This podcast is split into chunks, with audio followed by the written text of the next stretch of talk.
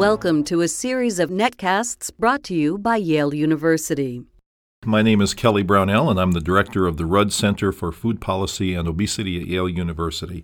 Uh, please feel free to look at our website, which is www.yaleruddcenter.org, for a list of our webcasts, including um, a series of seminar speakers we've had at the Rudd Center and lots of other information as well.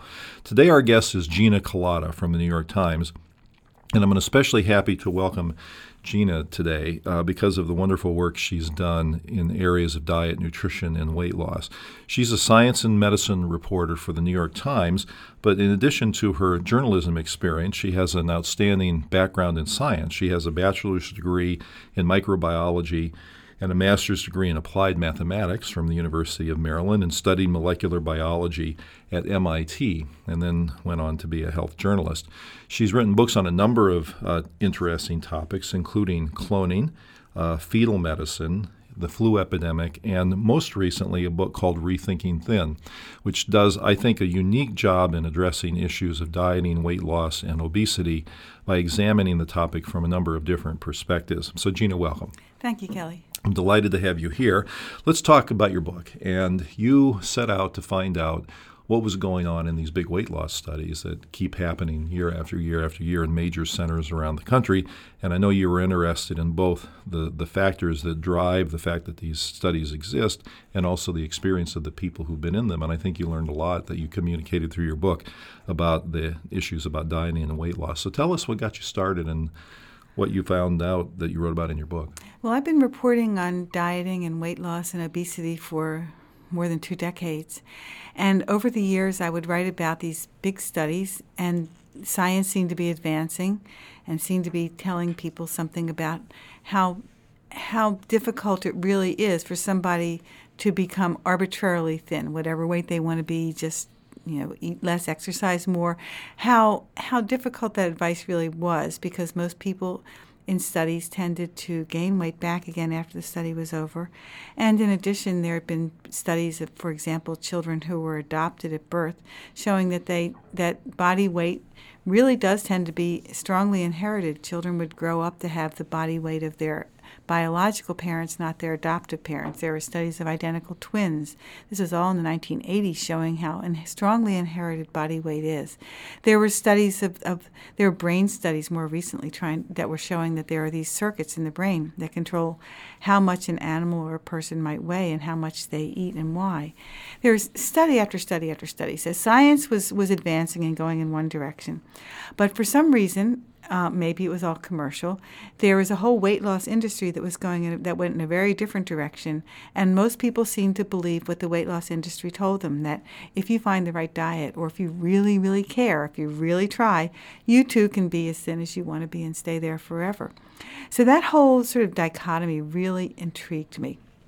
And then I thought, well, if I'm going to write a book, I should have some people in there. I mean, what's it like to be to say I'm I'm going to try a diet and this is going to be it. I'm going to lose weight for once and for all and I'll never be fat again.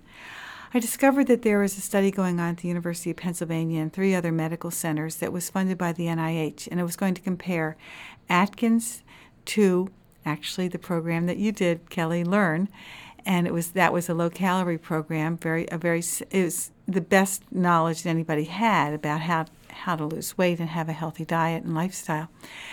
So the the people would be randomized either a low calorie diet with the Learn program or the Atkins diet, and the study was going to go on for two years. I thought it would be interesting to see, to follow the people who were in that study and to ask what did they think going into it? Why did they join it? What happened as, as the two years went on?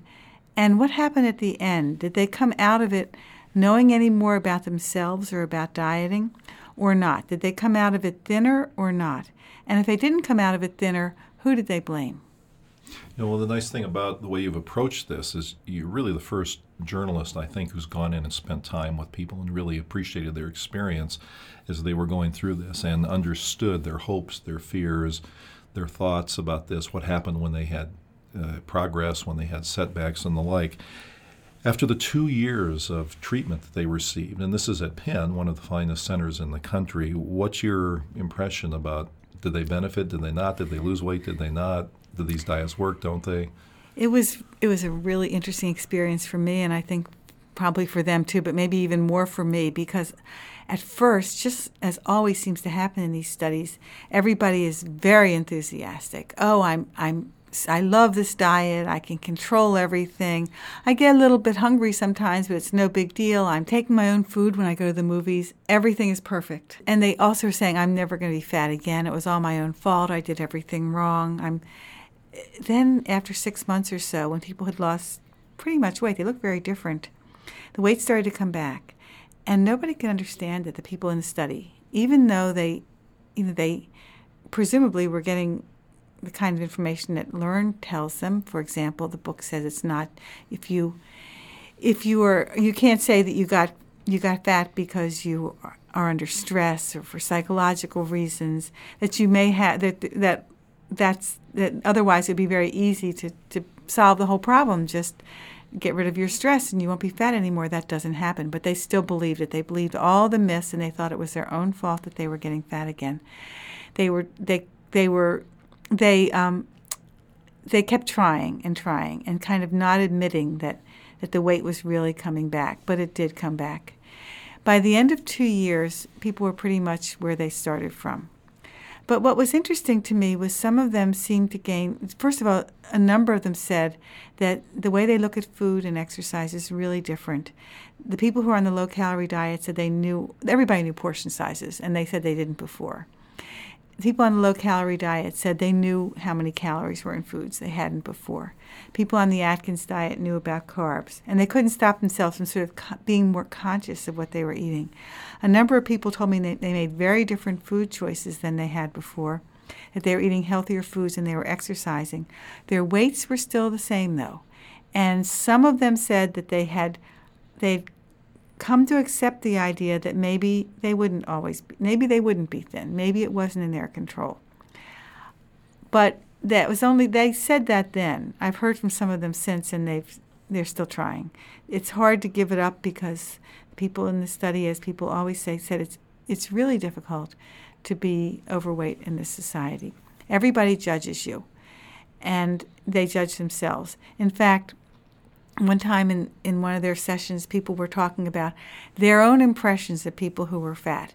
And they, who were fat themselves, were judging fat people. It was hard to believe, but there they were saying, you know, if they just went on a diet, these people were, knew how hard it was.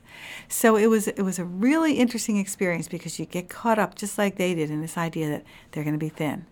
And then you see their hopes dashed. And then you see them maybe make an accommodation, but then they couldn't quite bring themselves to make that accommodation. One thing you mentioned that I think is especially interesting is the confidence that people have at a certain place in this weight loss enterprise that they'll never gain the weight back.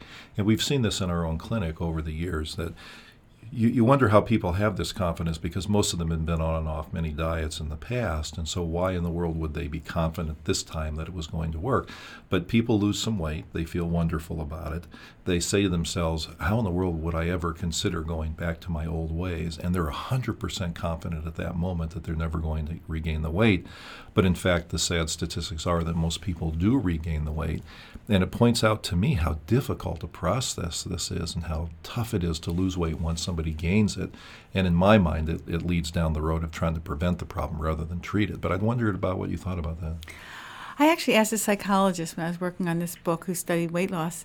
I said, I asked him a similar question, and he said that it always intrigued him too because he said there's one thing you learn in psychology. It's that if you sort of have negative reinforcement, someone's punished, an animal, a person's punished for their behavior, they don't want to go back to it. So, why is it that people who go on a diet, gain the weight back, why would they want to go back to it again? And why would they get excited again? They've already seen what happens. And sometimes people be on 20, 30 diets, 31st diet, they're excited all over again, I'll never be fat again. And he said that he's realized finally there is a reward to dieting. It's this really great feeling at the beginning when you're in control. And that's what people live for. And then when the diet starts to fail, instead of saying, Well, I swore I'd never be fat again, obviously it's not in my control, they say, It was my fault. It was my fault. Like one guy in my book, Carmen, he'd been on the Atkins diet previously and lost a bunch of weight. It all came back. It was his fault, he said, because after all, everything was going fine, but then it was spring and there were some strawberries. And he thought, what's wrong with some strawberries? I'll put some cream on. And then he thought, well, maybe I should have like a strawberry shortcake. And it was his fault because he let it get out of control. This time on the Atkins diet, it's going to be different. He'll never get fat again. Instead of saying, maybe it's not it's not so much under my control. Because you're right, Kelly, all the research has shown that once people have put the weight on, it's there it's really they really it's not really up to them to take it off because science hasn't got hasn't advanced enough to find a method that would work and it isn't even clear whether if you've put the weight on and then you take the weight off you have the same health patterns as someone who was never fat so it's also interesting, though, that all of the money is in the weight loss part, and almost nothing is in the question of how can you stop the weight gain in the first place. Something you write about very nicely in Rethinking Thin is how there's a lot of money at stake in doing these diet trials and a lot of money in selling diet products and things like that. Do you think that influences? Maybe you could explain a little bit about how that how that occurs, and do you think it really influ- or could it potentially influence the results that get produced about certain products or weight loss approaches? Well, one of the things that was kind of interesting is you would, if, if, if you wanted to get a drug approved by the FDA, you'd want to do a, a placebo controlled trial and you'd want to show that you could actually have a, resu- a, an effect on health that lasted, that something actually really worked. And with the diet industry, what happens is that most of the, of the companies don't really want to do studies. If you look at things like the Atkins diet or almost every diet that's out there, what happens is that the, there are studies, so-called studies, but they're never con- they're almost never controlled. They last a very short time, and then the, the companies can claim that people have lost a lot of weight.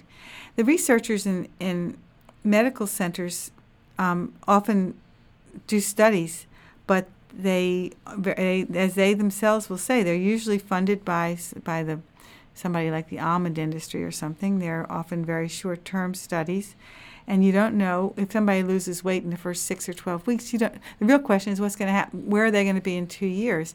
Almost nobody ever pays for a study to go on that long. So in that sense, it's not that I'm saying necessarily that anybody's opinion is bought, but the studies which are funded and most of the studies are funded by the industry, what the studies that go on at all, are studies that are almost designed not to tell you what's going to happen in the long term. So in a way, you can people can get a, a distorted image of the success of diets because of the way studies are designed by people who have an interest in making sure that the diets that they're promoting seem to work. Right, and you pointed out in the book that the investigators make a lot of money doing these studies, and of course, not not that investigators intentionally bias their results, although it's possible that happens, I guess, but you can't help but be influenced because the hand that's feeding you or the companies that stand to benefit from the outcome of your study, their drug is going to be proven to work or not, or their food product or their diet supplement. And so it's pretty natural to want to win one for the team, I would think, if you're the investigator doing this. I mean, in a calculated way, you're getting money, but also you're just part of this team effort that's trying to help a company pursue their product. So I could see how this would be a problem with the conflicts of interest. Well, and some of the medical, some of the weight loss centers are funded just by the clinical trials that they're conducting, so they wouldn't even necessarily be in business if they didn't have, if they didn't do the clinical trials. And I, I mean, I'm guessing that people sincerely want to help people lose weight. It's just that nothing that's been tried, and the same things are tried over and over again. They've been tried over and over again for 200 years. They haven't worked. And ordinarily in science, if you have a failed experiment, you don't keep repeating it for 200 years. Very well put. I know you've written about conflicts of interest, not in the diet area so much, but in the area of drugs and, and pharmaceutical and, and medical devices and things like that. Could you explain a little bit about the things you've written on that and what your impression is of how this affects medicine and the way it gets practiced? It's a difficult subject because most in most fields of medicine, most people have conflicts of interest, and when you just say, "Well, this person has been is on the speakers bureau for this company or this person is has stock in well stock is even stronger incentive but stock in this company or this person does studies conducted by this company I think often the response of the reader is to shrug and say, Well, what am I supposed to think here? Do I believe these results or not? And I would like to say, Well, the study and the data speak for themselves. But my colleague and I in 2000, Kurt Eichenwald and I, decided we would ask this question and we'd say, if you can we can we make a connection between conflicts of certain conflicts of interest and outcomes, not just to say the person got money, but to say because of the way the money was being given out, we have outcomes that are not what you would have wanted. One of the most egregious was we were we were talking we found people there are a lot of doctors who make whose entire business is in conducting clinical trials. And although the people who are enrolled in the clinical trials are usually not told this, the doctor makes money on each patient for each patient that, that comes into the study not just the expenses of caring for the patient, but also a little extra for for enrolling them. So my colleague Kurt and I found got finally managed to get these confidential agreements with the companies and the doctors telling how much they would pay and how it would be paid and how it would be dispersed. And then we also managed to get things which were saying things like if you get the, next the this final patient in this month will double your money. So then we thought, well, you know, who, who you wouldn't want to be the last patient walking in that month, the last day of the month, and this doctor knows if your blood pressure were just a little bit higher, that you could get in that study and the doctor would get more money. Is it tempting to sort of take blood pressure a few times and make sure it does get a little higher, or do whatever it takes to get that person in the study? So we then found a doctor who had taken it so far that he was actually making up patients and he was making up data, and that he was making a lot of money too it was sort of showed how far you could go. We asked the companies about this too. We said, "Why are you doing it this way? What's going on?" And they explained that it, it was it was very difficult to get patients, and it's very difficult to enroll patients in trials. So they, I mean, they didn't say they knew that there were possible problems here. The problem, but they had a difficulty too because they were trying to do their studies. But we did show that there there were problems in the way the patients were being recruited. We also found people in the medical device industry where the problems were even more flagrant than anywhere, more flagrant probably than anywhere else, where people were on boards of directors, had stock in companies. The devices that they were supposedly testing, they would exaggerate the benefits and really play down known harms when they were presenting it at medical meetings, and not tell people what their conflicts were, that they that they stood to gain substantially if people use those devices. So we wrote a whole series of articles. We wrote four or five of them over the year. It took a lot of investigation. And we thought we kind of explained why you would care. Not that we knew everything and we probably never will, and a lot of the of the problems are probably very subtle. You want this to work because you want to do another study for this for this company. And so you may you may interpret data, and there's different ways of interpreting it in a way that makes it look a little bit better than it might have if you didn't want it to work. Who knows?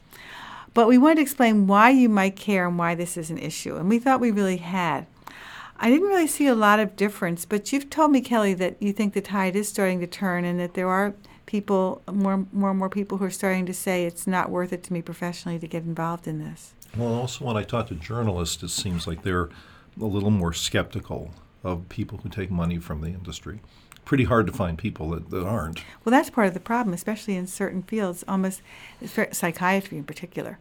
My colleague who writes about psychiatry said it's just impossible to find somebody that doesn't that isn't taking it isn't really embedded with the industry. Right.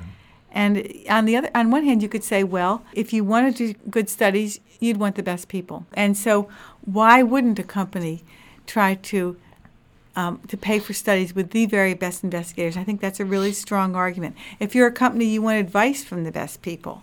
You also, though, as, as one guy who just recently told me he stopped taking um, money, he's a, he's a heart disease researcher, he stopped taking drug company money.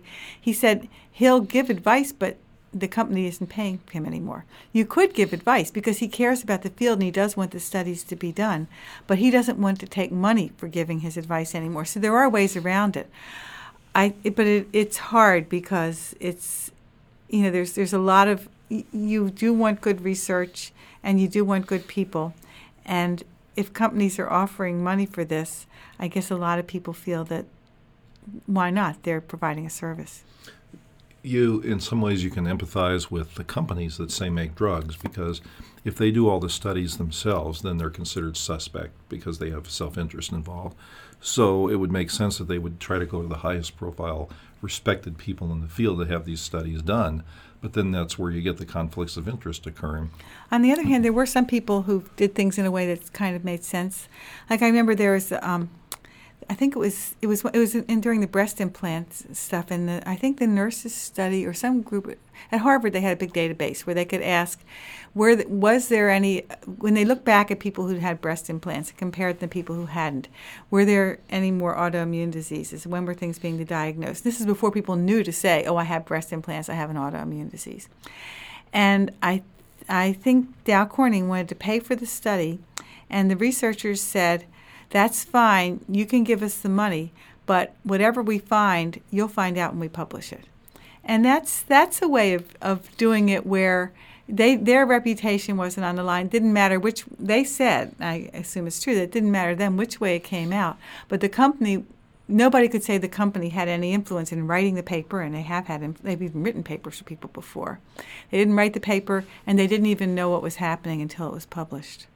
Yeah, it seems one solution to this might be some independent testing agency, maybe something the government would set up that would do clinical trials on drugs and weight loss devices and medical devices and things like that that might get funded in some way obliquely by the industry. But if it was funded by the government, then you didn't have a stake as an investigator in finding something favorable to the industry. You, then then well, objectivity might be a little. I guess, but you know, even even if it's funded by the government, I mean, the government has its own campaigns too. Mm-hmm. And sometimes, you know, you might say, well, I don't trust that either. It's very hard because people make their money on, you know, they get their grants if they say some sometimes what, what the government campaign seems to be promoting. Right. I agree with you on that. You know, one thing I've often thought that the press um, has been and can continue to be a real ally in public health because there's the opportunity to get word out to so many people in such a persuasive, compelling way.